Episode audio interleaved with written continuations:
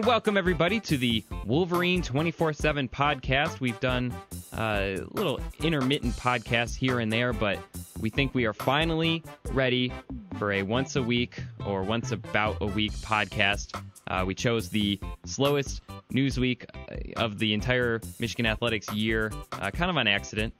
That was a mistake on our part. But nonetheless, we are here. Uh, I'm here with Steve Lorenz, who's on the phone calling in. We're going to talk lots of football, basketball, football recruiting, basketball recruiting, and we have a special basketball recruiting guest at the end of this podcast, four star Michigan recruit, Gabe Brown. But first, Steve, we're supposed to, uh, one of our readers suggested that we talk a little bit about ourselves in this first episode. So you are my boss, so I know you fairly well. But for our listeners, uh, who is Steve Lorenz? Yeah, I mean, I don't, I don't really know uh, who I am. uh, I, I don't know. I so I grew up in Muskegon, Michigan. Uh, went to Reeths for high school. Uh, went to the University of Michigan for four years. Got my degree in history. Uh, came out of college, not sure what I really wanted to do or, or be.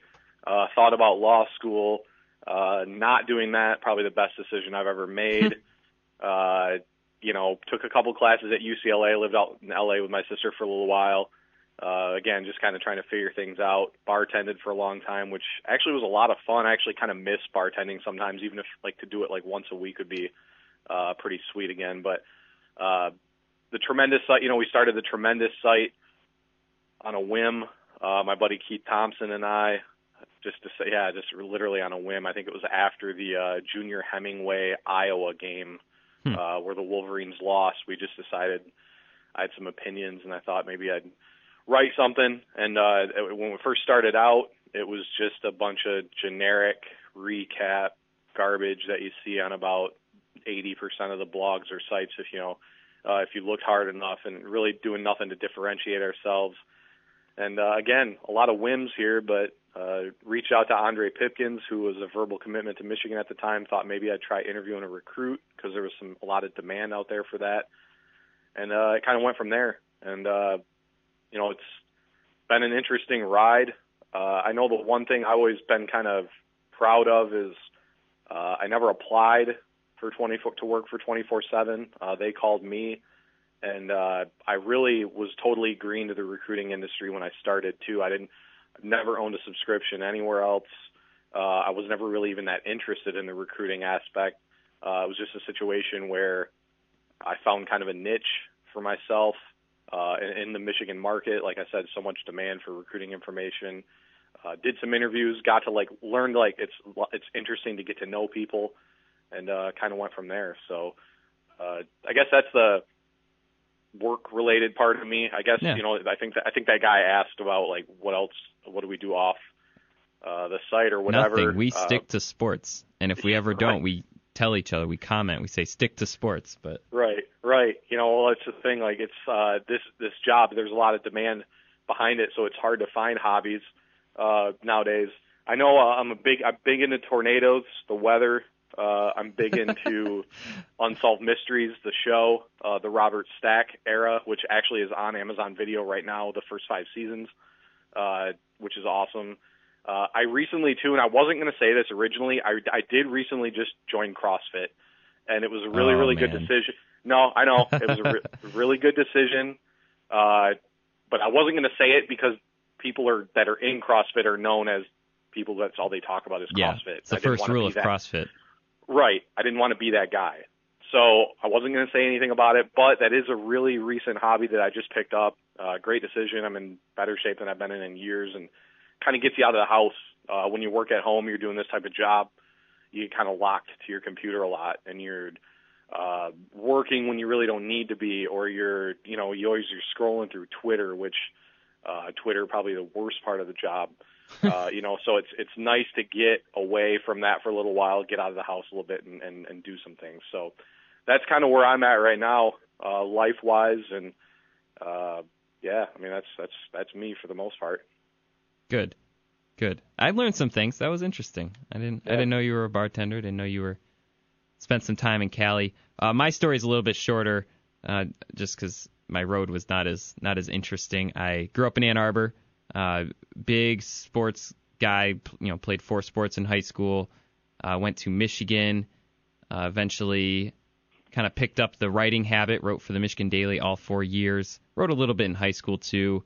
Uh, joined my student radio at Michigan, uh, WCBN, and then once I graduated, I graduated with a business degree um, for the sole purpose of never having to use it. Of course, uh, that's that's that's the dream right now. But uh, had a lot of fun with that. Then eventually, I had to apply. I'm not as good as Steve. I had to apply for 24/7. Uh, eventually, you know, in the same about in the same few weeks that they hired Isaiah full time, uh, they hired me and have been here since. I also co-host uh, the Inside the Huddle show on WTKA AM. I'm a producer there as well, so you can listen to me all the time there uh, and some of the time here. But nonetheless, Steve, you have since your tremendous days, you have made a name for yourself, kind of as a, a recruiting guru. You know, you've got your crystal ball on 24/7, of course, and then you know you answer questions all the time. We do have a couple questions. Uh, so the first one, I got to pull up my my little question thing. Uh, oh, we'll do the top 51 first. Sure. Let's yeah, I think uh, they wanted to know three. Mm-hmm. So this is comes three. from Michigan Five, his uh, 655th post of the 50 top 50 overall players. Who are three guys Michigan has the best chance with in the 2018 cycle? Okay, I'm winging it here. I don't have the computer right in front of me, uh, and I'm I'm the type. Uh, I say if it's top 50, I say whether it's it could be either the composite or our 24/7 sports rankings. Yeah. Uh, really, I mean, you know, the Yabi Anoma stuff still kind of a mystery. Uh, I think he's interested in Michigan. Uh, there's the Biff Poggi connection at St. Frances. I don't really know if I'd put him in that category yet. Uh, I think he could be in that category. Uh, but one guy, definitely Michael Thompson uh, out of St. Louis, a guy I think we post, I posted on yesterday uh, as a guy who'd be a great fit in the class too. Uh, you know, really a kid who hasn't really touched his his potential yet, and and that's one of the things that for me that's kind of the overarching theme of the 18 class is they've built so much good depth, uh, you know, in 16 and 17 that they mm-hmm. can take like they can take like higher higher ceiling style guys at pretty much every position in my opinion. So mm. I think Thompson's one, and then uh, staying in St. Louis, I think Ronnie Perkins, uh, 32nd ranked player, I think according to us, which would be the last five star of the 18 cycle. Uh, Michigan's right there with Oklahoma. Uh, again, I know we'll talk about Oklahoma in a little bit, but uh, you know, Michigan's just got to get him on campus. Uh, I think they're in a decent mm-hmm. position there with him. Uh, again, another guy I think really uh, high, high ceiling, a lot of potential. Uh, a guy that the staff's pretty much been on since they offered. They didn't offer him right away; they offered him a little bit later. But mm-hmm. uh, and then the third one, still sticking on the defensive line, actually, is probably Tyler Friday, who uh, the the Don Bosco Prep uh, defensive tackle, who's really been at the top of their board forever uh, pretty much since the 18 cycle began. Uh, his recruitment's kind of been a little bit of a mystery too the last few months. Uh, he's gone completely radio silent, uh, which is very normal at this stage for these kids. Uh, I think Penn State is more of a factor than maybe uh, you go back three or four months. I think people thought it's definitely going to be a Michigan Ohio State battle. I think mm-hmm. Penn State's kind of crawled their way in there too. Uh, again, Michigan defensive tackle still pretty kind of a need in my opinion. Uh, we'll see where it goes with Friday. Uh, I'd say Michigan, Penn State, Ohio State. Rutgers is around because they're the local school, and I'm guessing that his coach is probably pushing him there, uh, or that they're, they're that's where they prefer him to go. Um, but again, I mean, Rutgers has got to show something on the field before they're going to get yeah. uh, a four-star kid, a t- let alone the top player in the state, mm-hmm. uh, to stay home. So those are a few guys I think that uh, that Michigan's got a legit shot with. Okay, and and obviously one aspect of recruiting that Michigan might have an edge over other schools in is is those uh, those darn satellite camps. You know, they're everywhere. I mean, Jim Harbaugh's going to 11 in 10 days. Last year, it was just this month of headlines for the Wolverines. I, you know, from from what you can tell, and we we have people at most of these camps, whether they're you know Isaiah, uh, Cleveland, and in Maryland, or maybe people uh, national writers or people from other sites. Uh, have you noticed, you know, maybe maybe the top 50, but also working your way down? Are they working the same way that they have in the past, and that it's it's helping Michigan stand out, or is the 10 day window kind of uh, eliminating some of the allure? Uh, I, I don't I don't think it's uh, maybe the allure is gone as far as like the way we cover it. Um, that Mhm. it's not really exciting for them to be at satellite camps anymore. Right. For the kids, though, uh, I think it's still significant to, to, to get to work with a kid one on one, for the staff to get some time with the prospects who sign up for the camp. Uh, there's definitely some significance there. Uh, they can make it as clear as day that they'd love to have them on campus, which again is still the end result at this point in the process. Uh, when you're recruiting elite guys, you just got to get them up to Ann Arbor, and uh, going for the for these kids to see the coaching staff in action uh, is so is very beneficial. Gives them an idea of their coaching style, uh, just their personality too, as as both a coach and a person. You know, one kid I kind of think of right now is uh, William Barnes, the Apopka, Florida top 100 offensive tackle.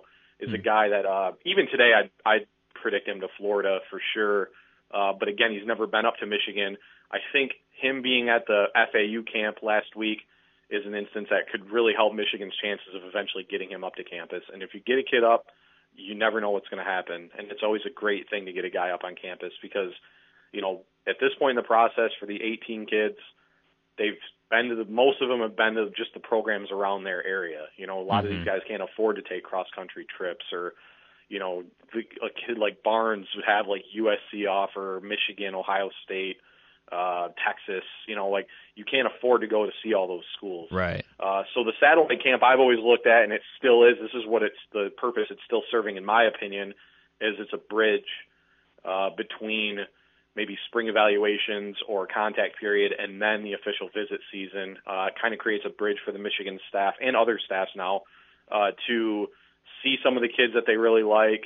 You know, make it make their intentions clear about where they like them and, and how much they like them. They'd love to have them up on campus. So, Is you know, there's Michigan still a yeah. is Michigan changing their approach because you mentioned earlier in the podcast, you know, they they were having 25 to 30 person classes, they were building depth and you know, they would offer three-star guys or, or you know, maybe less less on the on the radar high-ranking guys in the past, but now they're being a little bit pickier. And there is some value to being able to work with a kid and see how they they can be coached, but are they changing their approach to these camps at all knowing that maybe you have to be a little bit more selective with who you actually offer? Offer wise, I don't think they're. uh No, uh they're still offering a lot of guys.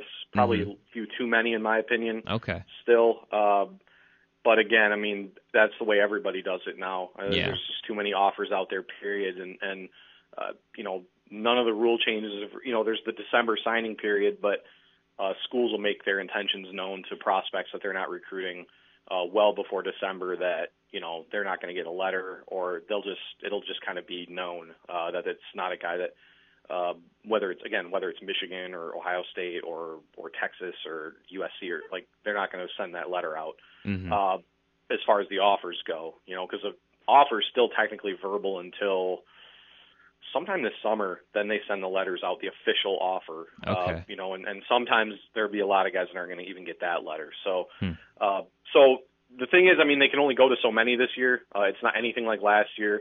So they the it's more about location as far as the change in their approach. Um, they're going to the guy, places that they would have gone anyway. Um, but they had to like, for instance, they're, they won't be in Grand Valley this weekend for what used to be the Sound Mind, Sound Body. Mm-hmm. Um, Michigan's been at that event for years.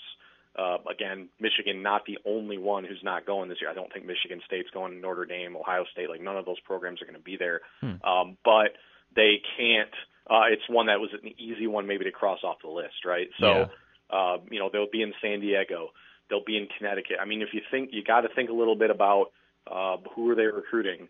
And again, I've, n- I've never denied this about the satellite camps. There's definitely a, re- an underlying aspect to it that is fully revolves around recruiting.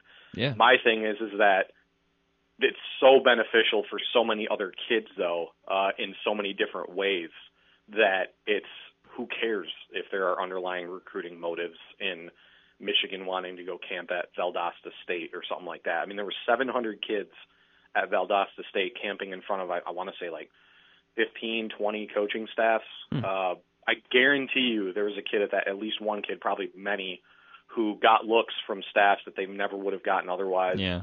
and who may now have opportunities that they never would have had. So, you know, it's it's so when they're in San Diego, obviously you think Isaac Taylor Stewart, you know, the five-star cornerback. I'm, I'm that's not a coincidence that they're going to San Diego, or they'll be up in Connecticut. Uh, Josh Jobe, the Miami verbal commitment, who's transferring up to Cheshire Academy. I mean, it's you know there there's connections as far as that type of stuff goes, and that's more that it's a more direct approach in that regard. Um, but overall, uh, it's just a matter of they just they have to just be more careful in where they're going because mm-hmm. they can't go to as many as they could before. Okay.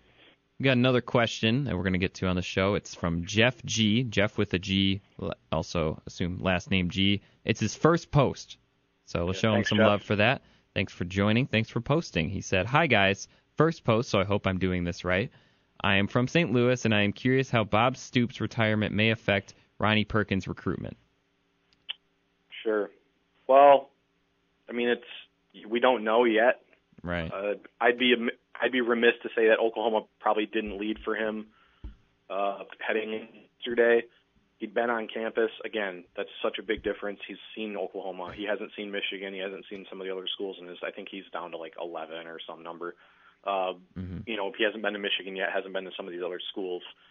Here's the thing: like Lincoln Riley, two things. One, Oklahoma really has not recruited that well, in my opinion, anyway. For a school that's winning 11, 12 games uh, every other year, they're yeah. usually pretty underwhelming on the recruiting trail. Actually, they'll always get a few studs, mm-hmm. uh, but as far as they're never a top five, top six type school as far as their signing classes are, which is amazing to me uh, with all the history uh, and tradition and just the, the they've made they've produced plenty of professional players too. It's not like they're uh, just winning. They're not. It's not gimmicky. I mean, they're winning with guys that end up playing in the pros. Uh, so they they've always been kind of a, an enigma to me on the recruiting trail.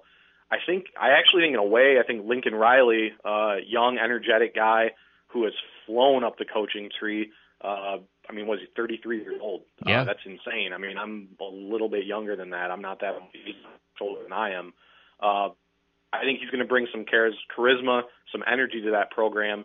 Could be interesting to maybe recruit at a higher level. Really, uh, mm-hmm. uh, we'll see. Again, Bob Stoops has rings. Bob Stoops produced probably 50, 60 professional players, if not more, probably more actually. He's been there, for, he was there forever. Uh, Bob Stoops has won what like they've owned the Big 12. 190 last, wins like, in 18 yeah, years, 10 Big 12 exa- titles. Yeah. Exactly. I mean, so he's got there's the prestige factor that'll be missing. Uh, you know, Riley will be sort of an unknown. Uh, but I look at Lincoln Riley, and then I look at you know what's the difference. I mean, there is a little bit of a difference as far as you know, Tom Herman has some success at Houston, but really, uh, Riley, this, they're it's actually pretty similar guys. Young, very energetic, uh, very uh, innovative. Uh, I like the way Tom Herman recruits. Uh, you know, so I think Riley, it's going to be an interesting fit there. I think he's going to be a good fit, uh, and I think there's a chance they could recruit better. So hmm. it's all going to when it when it when you talk about is this kid is it going to affect this kid's recruitment or not? Uh, obviously, when it happened less than 24 hours ago, it's always a hard question to answer. uh, but well, well, I mean, I think we had a question like 30 seconds after we posted on the board is how does this affect Michigan's class? It's like you can't answer that question mm-hmm. Um, today or tomorrow, even. You know, uh, it'd just be a matter of uh, Riley's connection with these guys. Uh, you know, the the rest of their staff is staying the same. So it's not like a new guy is going to be recruiting Ronnie Perkins. The same assistant that was recruiting him before is still going to be recruiting him. So uh, we'll just have to see. My my belief, my gut instinct tells me that I, I think it's not going to have as negative an effect as people may think.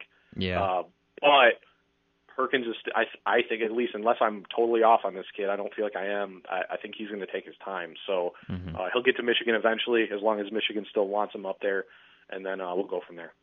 Yeah, I, I tend to agree with the Oklahoma thing. I mean, it's like Bob Stoops only 56. Like it was kind of a, I, my assumption is that it was a very, like happy retirement announcement. Like he wasn't like begrudging or regretting it or or that much. So he'll he'll.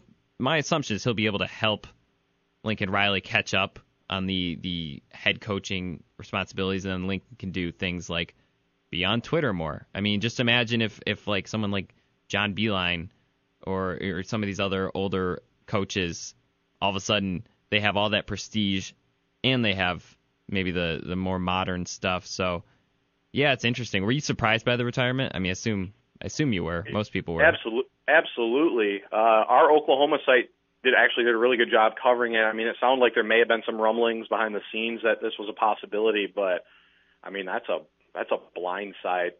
Uh, one of the bigger ones I can remember, as far Yeah. as like from my standpoint, I never heard or read anything that even uh, insinuated that he was considering stepping down in the next couple of years. You know, let alone yesterday. So big shakeup in the Big 12. I mean, if you're Texas, you got to feel pretty good. Mhm. Uh, you know, Texas is recruiting really, really well right now, which again, they still kind of have that new car smell uh, with Tom Herman as far as their recruiting go. They're going to sign a really big class. You know, you can sell hope and early playing time and all that kind of stuff. But uh, you know, if you're Texas, you got to be, you know, a little bit encouraged right now. I mean, Texas, Texas is sitting pretty nice in there. Uh, and then, but again, I don't think Oklahoma's drop off is going to be as big as what. Uh, I don't know if there are. No, maybe people yeah. don't think that. I I just think that you keep basically the whole staff the same. Riley was a guy who, after this year anyway, would have been probably the hottest name on the market Mhm. uh, for an assistant Yeah. coach. I mean, say Brian Kelly, say Notre Dame falls flat on their face again this year and he moves on. You know, I, I guarantee you Lincoln Riley would have been one of the names mentioned uh, for an open job at Notre Dame or op- wherever there'll be open jobs next year. So, Hmm. uh, really, in a way, I think Oklahoma, uh, in a way, lucked out. I guess Uh, it sounds weird to say that when you lose a guy like Stoops, but they also got a guy who really people would have been fighting over yeah. uh, anyway. about you it know, that way. Lock yeah, him down. Stoops, right. Stoops could have been gone. Say Stoops had waited two years to retire. Well, Lincoln Riley could have been the head coach at Notre Dame or Yeah. or uh, I was, I was going to say Michigan State. That's probably shouldn't go that far right Mm, now, but Not yet. uh, yeah, you know, but you know what I mean though. So uh, any school that uh, you know decides to move on from Right. head coach. So interesting perspective for sure. yeah, it was it was a very abrupt. I think I I think I was in the WTKA studio when I heard about it. I was like, oh, well, all right then. And, you know, it's one of those ones that's so suspicious. Most of the comments on the stories and and you know on Twitter and everything was, well, something must be up with Oklahoma. They must be facing a you know punishment soon, or there is the theory that Bob Stoops is doing the Urban Meyer take a year off and then go coach Notre Dame. But both of those seem a little little far fetched for me. Yeah, the, the Pete Carroll. You Yeah. know, the the get out of town before yeah. uh, crap hits the fan or whatever hits the fan, you know, like it just get out, you know, so that you, you know you're Teflon at that point. You're not connected anymore. So, uh, but I, it at least again, uh, it's hard when you're covering a team to make those kind of assumptions or make those kind of uh, sentiments. But I don't from our everything our Oklahoma insiders pointed towards it, it doesn't seem like it's anything like that. So, um, yeah, I mean as as well as they covered it, and, and from what they've seemed to feel, it's it's a seems like a straightforward, uh, standard retirement that he's ready to be done. Yeah. That being said, you're not going to be shocked if he comes back and coaches somewhere again someday. No, again, he is no. only 56, you know. So, Yeah. um, but we'll see though. Yeah, you know, I said it on Inside the Huddle today. I was, I said, uh, you know, 18 years.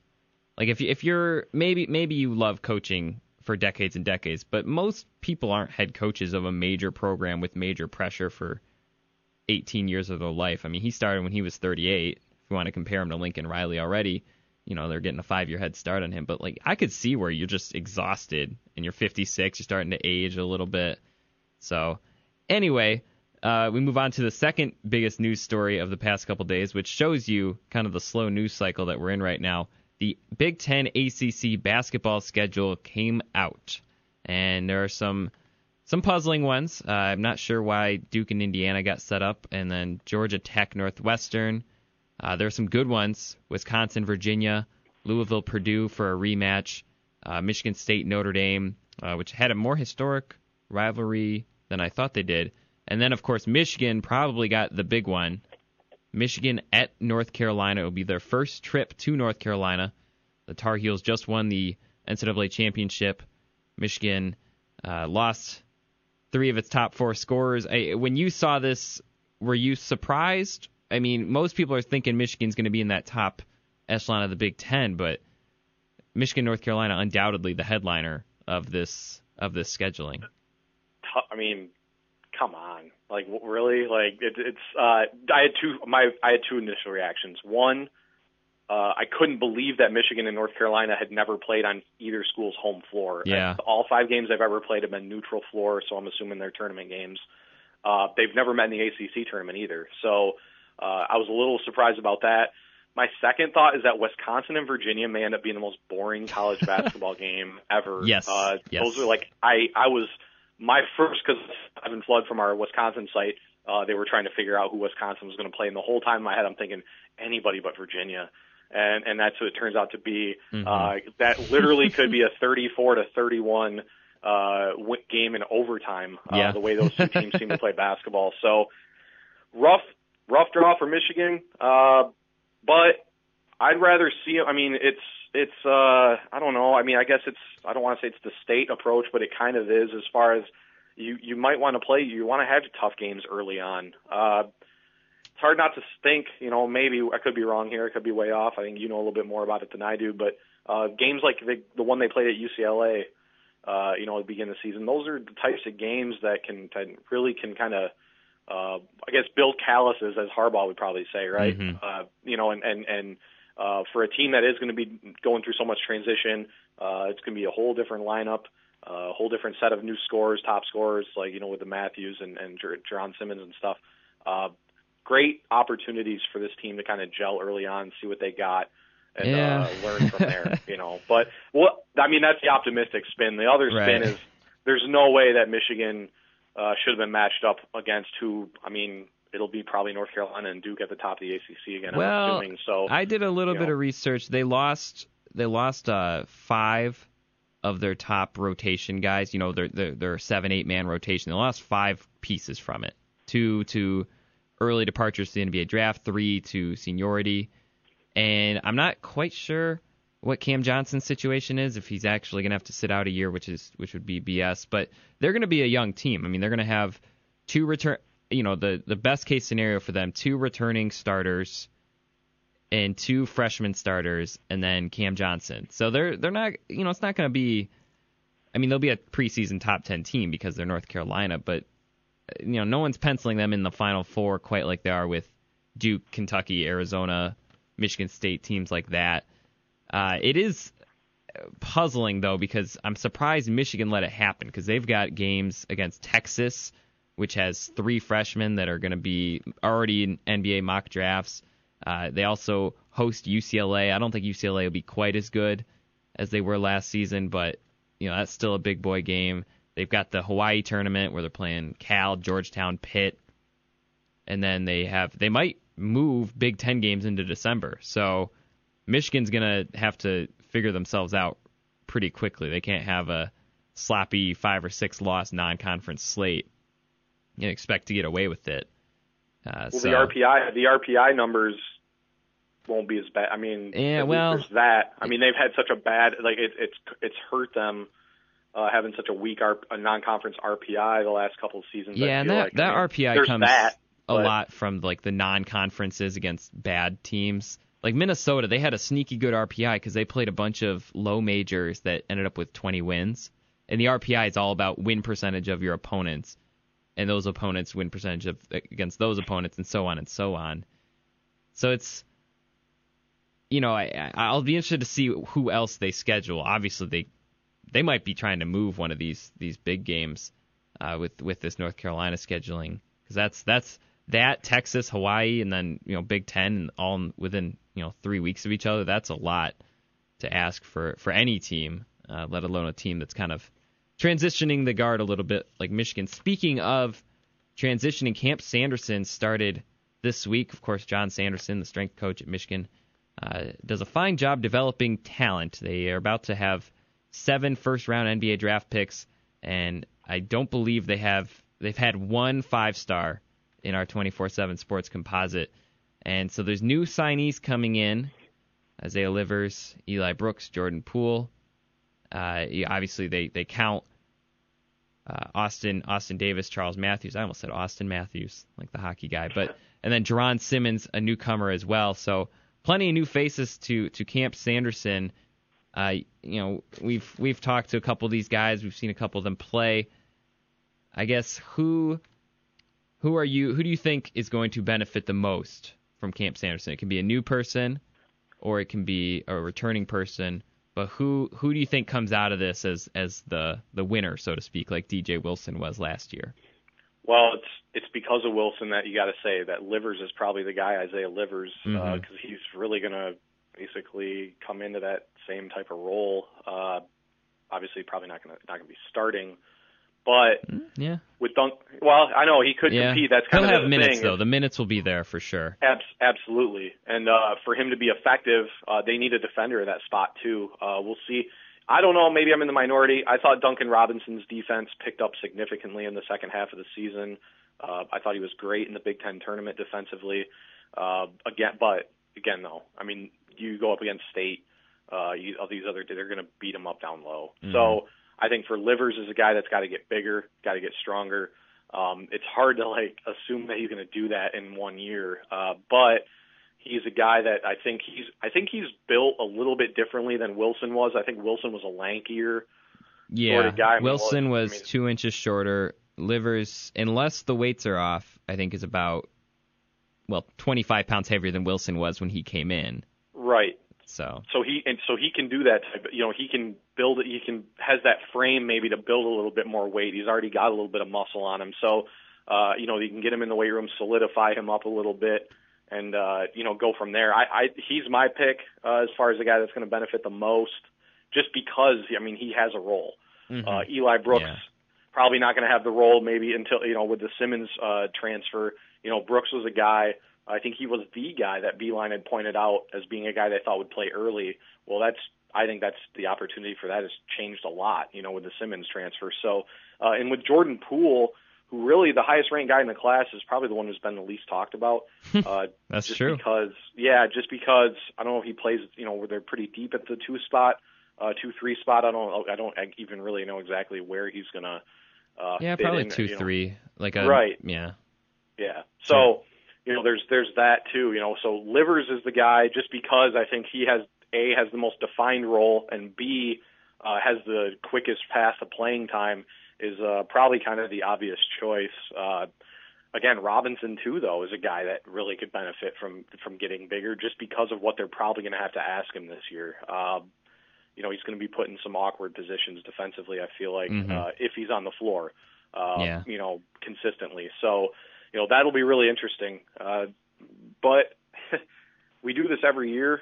Uh, we wonder about what they're going to do, and it just doesn't look like it's going to fit or how's this going to work. But then, you know, come March, you know, we're right there, and they're right there, and uh, it's it's. I mean, you can't after what they did this year. I think the questioning of John Beilein should be. I think it should be done. I think it should Yeah. be over. Yeah. That's Uh, hundred percent. And I, and I'm somebody I'm somebody who earlier this season No. was starting to question. No, things. you did Oh, look, not. Not not no no no no Oh, not man. not in the general sense. Not like hey I don't think he's the right guy for the job. Not that at all. It was Okay. more about what's what's the ceiling of this program under him. Was more my thought. It was like openly questioning Okay. what this could they return to where they were in 13. Um, you know, and and really, man, if they if they beat yeah, Oregon, game or two away. uh, yeah, you know, I just obvi- you see what Oregon did to Kansas, and, and Kansas is just a perennial choker. Uh, you know that who knows what they could have done. You know, it was, that loss was. Uh, I think if you're a Michigan fan, you probably felt like they were going to win that game going in, just because they they just come off the Louisville win. They they just looked like they were gelling. You know, kind of like the way the 13 team did. So hmm um, you know that that was a I think almost it's weird to say that it was sort of a blindsiding loss just because but I just I feel like there was a lot of momentum at that point I think people thought they were going to make a real Well, run, yeah, and I think I found out just you know because I covered Oregon for a couple days there. I found out how ridiculously good Oregon was and how I didn't even I didn't even I mean even the the websites didn't even see it coming. I mean, you know, looking at different stats. But speaking of the 13 team, I think my pick for I won't I'm not going to put any pressure on him because I'm not sure I'm not sure where he stands with Michigan, but the player I'm most curious about heading into the to the Camp Sanderson is Xavier Simpson because you know the the message has been sent pretty clear to him. They do not think he is going to be the starting point guard yet. Uh, maybe he will someday, but you know you look at Michigan's point guards. Uh, the freshman to sophomore transition has typically been pretty substantial. Uh, I think Derrick Walton was probably the you know, he was probably a little bit more ready made, but like he finally understood all the plays November of his sophomore year.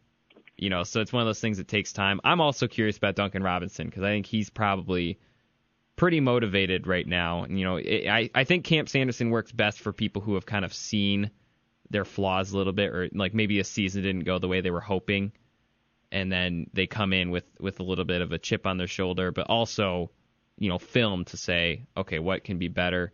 Usually, what what they improve the most is like the uh, the uh, vertical leap and maybe the speed a little bit. So might maybe someone like Muhammad Ali Abdur-Rahkman could come in and, and really get a lot out of it. But yeah, it'll be interesting. And and they've got pretty much everyone there. Mo Wagner won't be there much because he's training with the U20 German team. Uh, but switching over to football because they also are starting things up in these next next or this past week and also later on this month. Everyone's back from their abroad trips in for the summer. Uh, I don't know what which parts of the practices are official and unofficial, but they've got lots of June enrollees, June signees. They've got a young team. I'm going to ask you the same question. Uh, who, or man, we'll split it up. We'll say who needs a really good June and July the most of, uh, let's say, of the 2017 class, and then uh, who has you most excited, knowing that they have a couple months before camp and maybe knowing their demeanor a little bit as you've spoken, I believe, with everyone, and if not everyone, pretty much everyone. I, you know, the guy who needs it the most, it's it's kind of a cop out answer. Uh, I think it's Aubrey Solomon, just because I think if Michigan's going to win big this year, I think he's got to play well. Uh, that's why they recruited him. That's why Alabama recruited him. That's why Georgia recruited him uh, as a guy who could come in and play right away. Michigan needed him more than the other two did. I mean, Alabama's probably got literally probably has like 12 five stars on their defensive line in some capacity. So mm-hmm. uh, wasn't a need there, but Michigan desperately needed depth in the interior.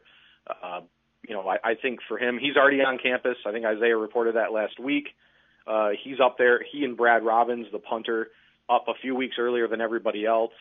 I know Michigan was super excited about that to get him up there as soon as possible, where he can do a uh, uh, the vol- I guess you'd call them voluntary workouts. Uh, you know, it's on them to do the work right now coaches can't be involved. Uh, you know, so to get him up there, I think he needs to have a really great couple first months in Ann Arbor. Maybe the couple weeks early will get him. He'll get acclimated to just the campus life and, and being on his own. Uh, people kind of forget about that part of of this thing for these true freshmen. Hmm. uh, these guys are just like us when they move. You know, when we when we moved away for the first time to go to college, I know you basically could walk uh, to where you know when when you basically cross the street uh, to go to college. but uh, for the rest of us normal people, uh, it was you know it's a big transition. Uh, yeah. So it's not just about you know for for Aubrey Solomon to be there now and be an impact player this year. It's not all just about you know how well is he, how quickly is he going to learn the scheme and all it's it's about like being learning how to be on your own mm-hmm. and learning how to manage your time and uh you know not having a mother or a father there like on you to uh, to guide you and, and be there all the time. So, you know, there's that aspect of it too. And uh, so he'll get a little extra time in that regard, which I think is, is very important. So, uh, for me, it'd be Aubrey Solomon, I guess, uh, in that regard. With yeah, uh, second one as far as which one I'm most excited to see.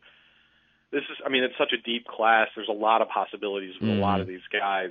Uh, I know they're really deep in the slot, uh, maybe even deeper depending on what ends up happening with the Grant Perry stuff. I Oliver Martin is a guy I think, and I think I'd said this on a different podcast uh, a couple weeks ago. He's a guy that I think Michigan they'll look back eventually and say it's a good thing Michigan came back and won that recruitment because things were dead in the water there. I think Michigan was going to move on. They already liked what they got at receiver. Uh, they weren't a hundred percent sure they were going to get Nico Collins, but I think they were. This was before their, you know, Georgia made a late run uh, you know, there was a time probably right around the Army Bowl uh, when I was in San Antonio with Oliver Martin where it looked like Michigan might not get either one because they had cut communication with Martin. They didn't even see him during the fall evaluation period. Uh, Martin looked bound to probably Notre Dame, be Michigan State, but probably Notre Dame. Uh, but they circled back, uh, ironically, during the Army week, uh, when after he spent pretty much the whole time hanging out with Dylan McCaffrey, got back in that recruitment and won it. I think he's a Harbaugh guy. Uh, I think I was I was surprised Michigan slowed things down to begin with. I I Mm-hmm. believe, if I remember correctly, I believe that Jedd Fisch was the one who was not overly high on Martin uh, as a prospect. Which again, the coaches go these guys they go back and forth on evaluating guys all the time. I mean, there are guys that coaches will fight for, and ones that you know it's just like anybody else. There's some guys they prefer over others, just the way it is. Um, Martin's a Harbaugh guy though, multi-sport athlete, keeps to himself, um, all business. You know, comes from a good family. Uh, you know, so he's a guy I'm I'm really uh, really interested. It's, it's not going to be easy to acclimate himself at, at the wide receiver position right away, just because they're really deep there. They're young too, uh, and again, Nate Schoenle, a guy that's going to play. And he's Yeah. going to play a lot. Oh, he you know, is, so- yeah. Yeah, I think he will. I mean, he's you know, I mean, we just reported about Harbaugh said he's the he graded out at the highest at the position this spring. Yeah, and that's Um, the second time he's mentioned him. I mean, Right. generally, if a coach mentions a walk on twice, there's something to it. Maybe once you Right. throw it, you show him a little love, but twice there's there's some method there. Right, and we were reporting on Schoenle last year uh, as a guy that I think one of our old old VIP notes uh, on him was that he would correct the coaching staff in the film room, and this was this was fall camp last year, so he'd probably been on campus the same amount of time, a couple months, and he was that in tune with what was going on. So, uh, so Martin's going to ha- you know have to fight for playing time against guys like that, but he's the one I'm most interested to see. Probably throw Andrew Stuber in there too, just because uh, I'm pretty much the grand marshal of the Stuber bandwagon. Uh, a guy that we've been told for a long, long time, way longer than anybody else, that uh, they think he can play in year one. That he's a Ben Bredeson, Mason Cole type kid who could play any of the five positions.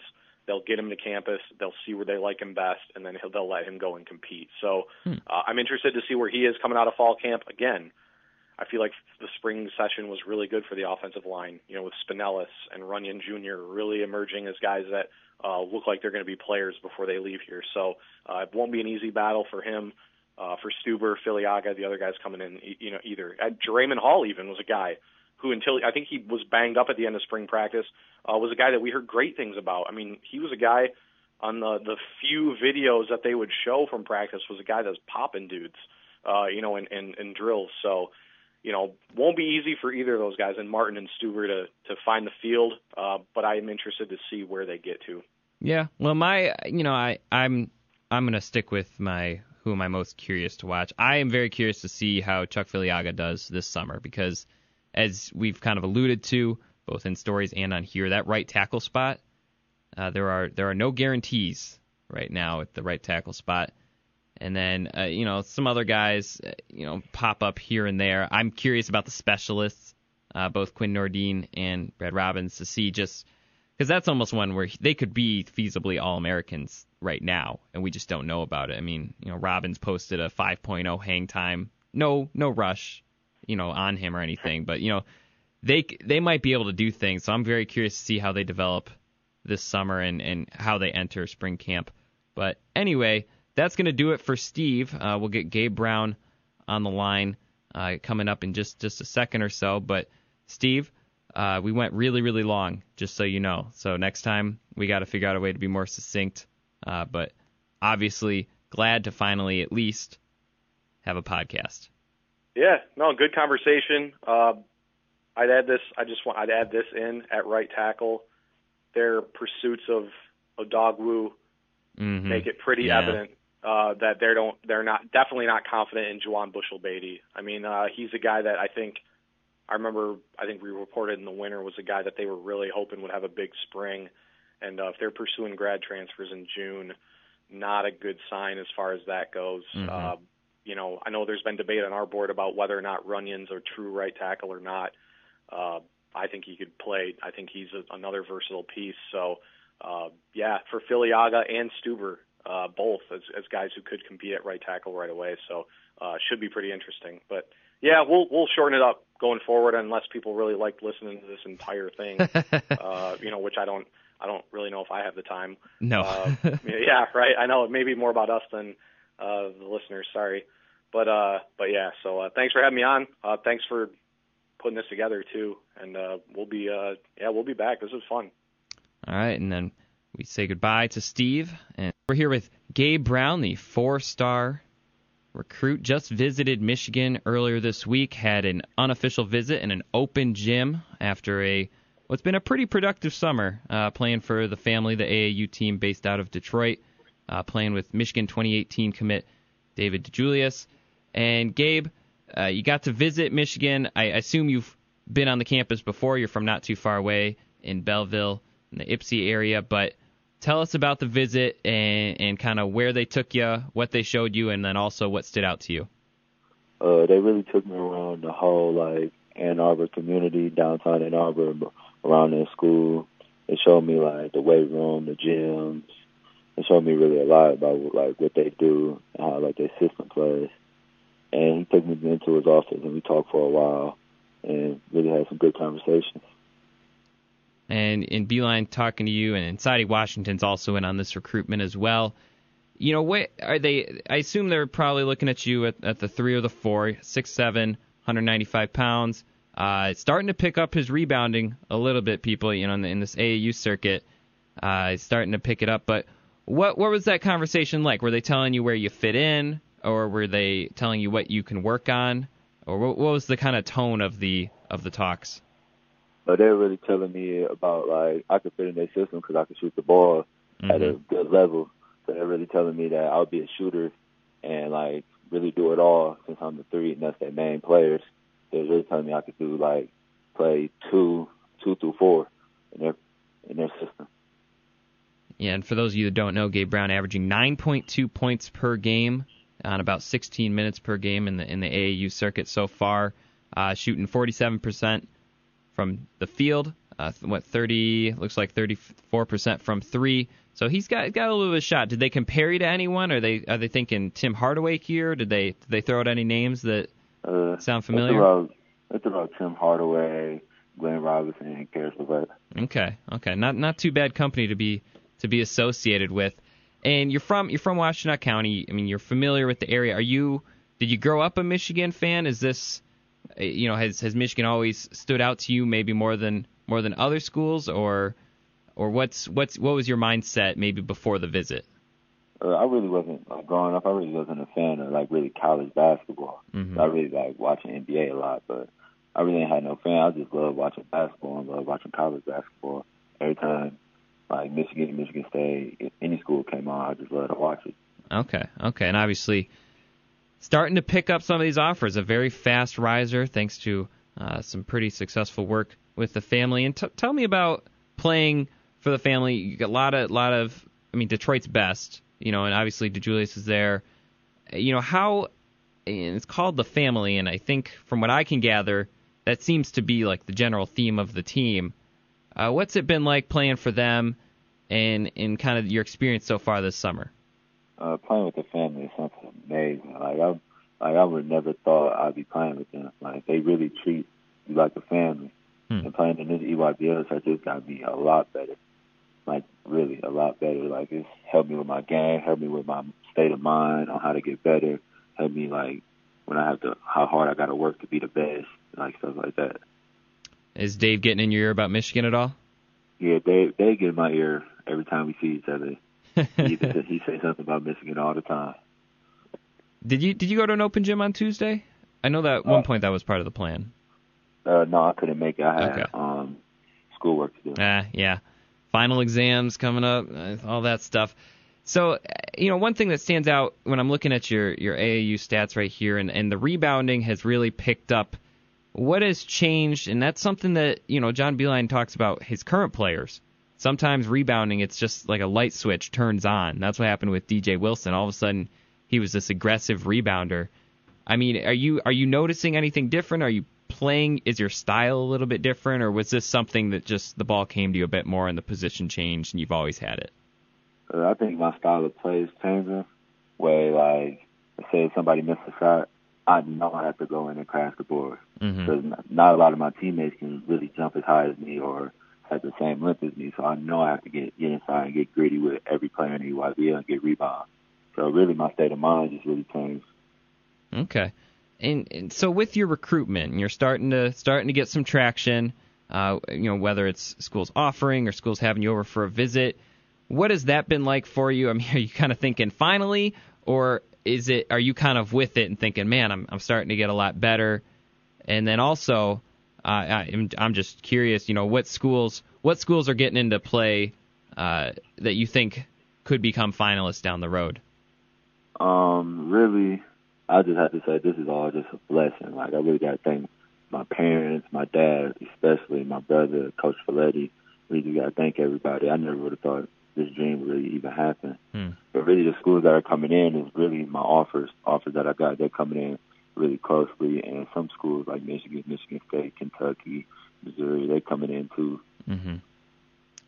Yeah, Missouri. They just they just hired the, uh, the former coach from I believe Oakland, but nonetheless, you know. So what's what's the next step? I mean, I I don't believe Michigan has offered you quite yet. I mean, did they say anything that they want to see from you first? Have other schools said, "Hey, we like this progress. Do this uh, down the road"? I mean, do you have a do you have a game plan for the rest of the summer? Oh, this game plan is really for me to just get better and just outwork everybody else ahead of me. That's my game plan. Really get stronger, do everything that I could possibly can in order to get the high major offer. Okay, and that's that's a good plan. Outwork everybody. That that often uh, comes to fruition. And talking, you know, in regards to Michigan, you know, they said they like they like that you can shoot. You know, they like your length. They like what you can do athletically. Uh, I'm sure they've got to be fans of of someone that actually is adding rebounding to their to their list of priorities because you know a lot of players that can drop 20 points in a game uh, might might not be inclined to play hard defense or rebound necessarily, but seems like that's part of your part of your game and part of who you are. I mean, have they pointed out any any areas of improvement for you? They really just said crash the glass harder and really just put on some weight, get stronger, and outwork outwork people. That's really all they said to me. Right on, right on. And I do have a question about about Dave. I mean, is he? What do you notice about him? Size up his game for me. Obviously, Michigan fans, the excitement is growing for him, even if even if you know the ratings aren't there, but people can see it on film. There's just something about him uh, that allows him to take over a game. What have you noticed having played alongside him all summer? What I noticed is like at the start of the AAU season, we wasn't really coming out as strong. Hmm. We wasn't really dogs. So like right now, we we didn't change his state of mind and change where he wanted us to win. But he's the main leader on the team, so he wanted us to win. So like he he picked up everything for us: his assists, his rebounding, his points. He really became like a real vocal leader, and that really changed all our state of mind to get better. Yeah, you guys you guys started 0 and 5 to the to the EYBL circuit, and then are six and three since. I mean, it, that's got to it's got to be a good feeling feeling this team kind of come together, take things a little bit maybe to that next level, and uh, start start showing out on a on a pretty impressive and intense circuit. I mean, that's you know six and three to go and six and three against that kind of competition. That's that's no joke. That's some real legitimate uh, togetherness with that team. Yeah. Well, Gabe, you know I know you're going to Missouri this weekend, I believe give me a timeline for the rest of the summer, either what teams you're going to work out with or visit, uh, you know, what what your status is with various summer league teams, and then also timeline for when you're going to really put in the heavy work and, and what camps you're going to go to, and uh, start to expand this recruitment. What's what's the next couple months look like for you? Well, these next couple months is just me working out, getting better, just getting better and better and better. I got team camps coming up with Michigan, Michigan State, and University of Detroit. But it's really in order for me to just get better and get better. I got visits to Duquesne, Oakland, UNLV, and Michigan State. All right. Well, big thank you to Gabe Brown, the four star out of nearby Belleville, Michigan, for joining us on this podcast. Obviously, big thank you to Steve Lorenz. He's my boss, but he's also also a good podcast partner uh, hopping on, helping get this thing going. Uh, hopefully, we answered a lot of your questions, gave you a lot of insight, info, opinions, analysis, and hopefully, we can do even better next week. Anyway, for everyone at Michigan.247sports.com, where you can find all of our coverage, I want to thank you all for listening, and we'll see you next time you